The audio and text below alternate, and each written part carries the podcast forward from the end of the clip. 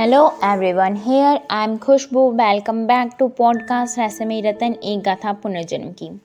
सो so friends जैसा कि पिछले एपिसोड में युवराज की डेथ हो जाती है और जब राजकुमारी उसकी यादों में खोई होती हैं तो तभी उसे एक स्वर सुनाई देता है।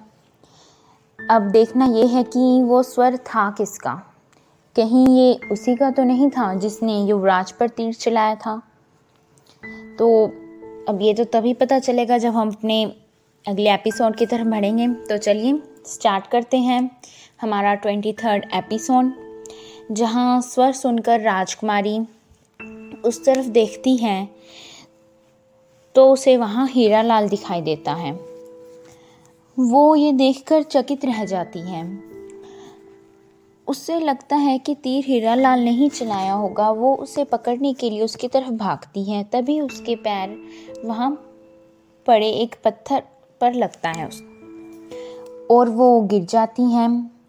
जैसे ही वो गिरती हैं, उसके गले से शाही हार निकलकर वहीं गिर जाता है। उसका सारा ध्यान हीरा लाल पर होता है, अतः वह उस हार पर ध्यान नहीं देती।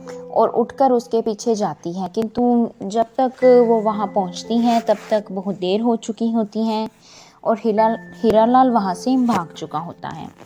जैसे वही कातिल हो और मौके का फ़ायदा उठाकर भाग गया हो, ये देखकर राजकुमारी वापस युवराज के पास आ जाती हैं और उसकी पीठ में लगा तीर निकालती हैं। वो उस तीर को ध्यान से देखती हैं तो पाती हैं कि उस पर बाज का निशान बना हुआ है, जो कि मेहरगढ़ राज्य की मोहर है। वह समझ जाती है कि इन सब के पीछे मेहरगढ़ वालों की ही हाथ हैं। और क्योंकि यह तीर हीरा लाल ने चलाया था तो उसका भी संबंध मेहरगढ़ राज्य से ही है। लेकिन क्या?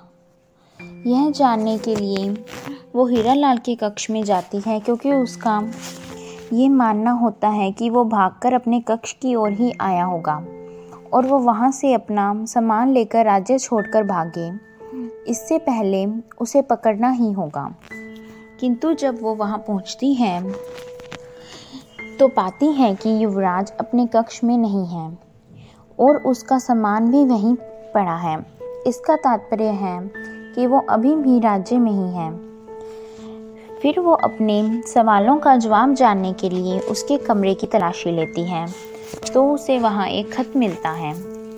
खत पर मेहरगढ़ राज्य की मोहर लगी होती है और नीचे खत जिसे भेजा गया है, उसका नाम लिखा होता है। युवराज वीरेंद्र प्रताप सिंह। ये सब देखकर उसे पता चल जाता है कि हीरा लाल को खत मेहरगढ़ से आया है और वो और कोई नहीं, बल्कि स्वयं मेहरगढ़ राज्य का युवराज वीरेंद्र प्रताप सिंह है। हीरा लाल की सच्चाई पता चलने के बाद राजकुमारी को इस बात पर यकीन हो जाता है कि युवराज की हत्या हीरा लाल ने ही, यानी कि मेहरगढ़ के युवराज ने ही की है। और इसका कारण है रतन की चोरी। वह दोनों राज्यों के बीच वर्षों से चल रही शत्रुता। हीरा लाल को का ये सत्य सामने आने के बाद वह ये महाराज को बताने का फैसला करती है। वो अपने साथ सबूत के तौर पर वो खत और तीर भी ले लेती है। वो कक्ष से बाहर आ ही रही होती है कि हीरा लाल वहाँ आ जाता है। वो राजकुमारी को वहाँ देखकर चकित रह जाता है। वो उससे पूछती है, पूछता है, राजकुमारी जी, आप यहाँ, हमारा तात्पर्य है कि आपको तो इस समय महोत्सव में होना चाहिए था ना? सभी वहीं तो हैं। क्यों? जब आप महोत्सव छोड़कर यहाँ आ सकते हैं तो हम क्यों नहीं आ सकते? और हम तो यहाँ आपको ढूंढते हुए ही आए हैं। हिरन लाल माफ़ कीजिएगा युवराज वीरेंद्र प्रताप सिंह यही नाम है ना आपका? ये सुनकर वो घबरा जाता है और वो घबराया हुआ सा बोलता है ये ये, ये आप क्या बोल रही हैं राजकुमार? हम कुछ समझे नहीं। इतने तो ना समझ में नहीं हैं आप युवराज, जो ना समझे कि हम आपकी सच्चाई जान चुके हैं। और वह सच्चाई क्या है, यह तो आप भली भांति जानते ही हैं। फिर भी अगर आप यह हमारे मुख से सुनना चाहते हैं तो सुनिए। हम जान चुके हैं कि आप कोई हीरो के व्यापारी हीरा लाल नहीं, बल्कि मेरगढ़ के युवराज वीरेंद्र प्रताप सिंह हैं। और हम यह भी जानते हैं कि आप इस प्रकार हमारे राज्य में बेस बदल कर क्यों आए हैं? वह चमत्कारी रत्न चुराने ना जो कि हमारे राज्य में है। और इसके लिए आपने हमारे भ्राता श्री की हत्या भी कर दी। ऐस, ऐसा कुछ नहीं है। हमने किसी की हत्या नहीं की है। और वैसे भी हमें वह रत्न चुरा कर क्या मिलेगा? हर गुनाहगार यही कहता है कि उसने गुनाह नहीं किया। किंतु गुनाह तो होता है ना? और यह गुनाह आपने किया है। आपके पास तो उद्देश्य भी है। और रही रतन की बात तो यह तो सारा विश्व जानता है कि वह रतन चमत्कारी है। हाँ यह सत्य है कि वह रतन चमत्कारी है, किंतु हम उसे क्यों चुराएँगे? और हमारा तो युवराज से कोई निजी बैर भी नहीं है। तो हम उन्हें क्यों मारेंगे? आप कबूल करें या ना करें, किंतु इससे सत्य तो नहीं बदलेगा। ना, हमने अपने इन्हीं नेत्रों से देखा है कि आप वहीं खड़े थे जहाँ से भ्राता शेरी पर तीर चला। फिर जब आपने हमें देखा तो आप वहाँ से भाग गए। इससे यह साबित नहीं होता कि हमने ही वान चलाया। आपने हमें भागते हुए देखा है वाहन चलाते हुए नहीं। चलिए मान लिया कि यह सत्य है, किंतु वह वान क्या, वह भी मिथ्या है, जिस पर आपके राज्य की मोहर लगी है, या फिर आप इसे भी झूठा ठहराना चाह रहे हैं? यह कहकर कि आप, यह आपके राज्य की मोहर है ही नहीं, या फिर आप इस राज्य के तो क्या किसी भी राज्य के युवराज ही नहीं हैं। अगर आप ऐसा कुछ सोच भी रहे हैं ना तो हम आपको बता दें कि आपके इस सत्य को उजागर करने के लिए सबूत हैं हमारे पास।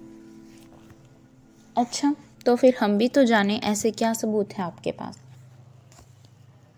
फिर राजकुमारी खत और वान दिखाते हुए बोलती हैं, यह देखिए यह खत जो हमें आपके कक्ष से मिला है। इस पर आपके राज्य की मोहर और आपका शुभ नाम अंकित है। यह वान इस पर भी आपके राज्य की मोहर और सबसे बड़ा सबूत, हमारे राज्यों के बीच वर्षों से चल रही शत्रुता। आपको क्या लगता है राजकुमारी, आप इन कुछ क्षण सबूतों के ज़रिए यह जो आप कह रही हैं वह साबित कर देंगी? चलिए मान लेते हैं कि आप जैसे तैसे यह साबित भी कर देंगे कि हम ही मेहरगढ़ के युवराज हैं। किंतु आप यह साबित कैसे करेंगे कि युवराज की हत्या हमने ही की है? क्योंकि जो गुनाह हमने किया ही नहीं, उसके खिलाफ तो आपको कोई सुराग भी नहीं मिलेगा। वह तो ढूंढ ही लेंगे हम। खैर, हमें यह जानकर प्रसन्नता हुई कि आपने यह तो कबूल कर ही लिया कि आप ही मेहरगढ़ के युवराज हैं। हमने यह कब स्वीकारा? हमने तो बस यह कहा था कि कुछ क्षण के लिए हम यह भी मान लेते हैं कि तो हम ही युवराज हैं, यह नहीं कहा। राजकुमारी, ये समझ जाती है कि हीरा लाल अपना अपराध ऐसे कबूल नहीं करने वाला और इसके लिए वो एक तरकीब अपनाती है। और इसी के साथ हमारा एपिसोड एंड होता है।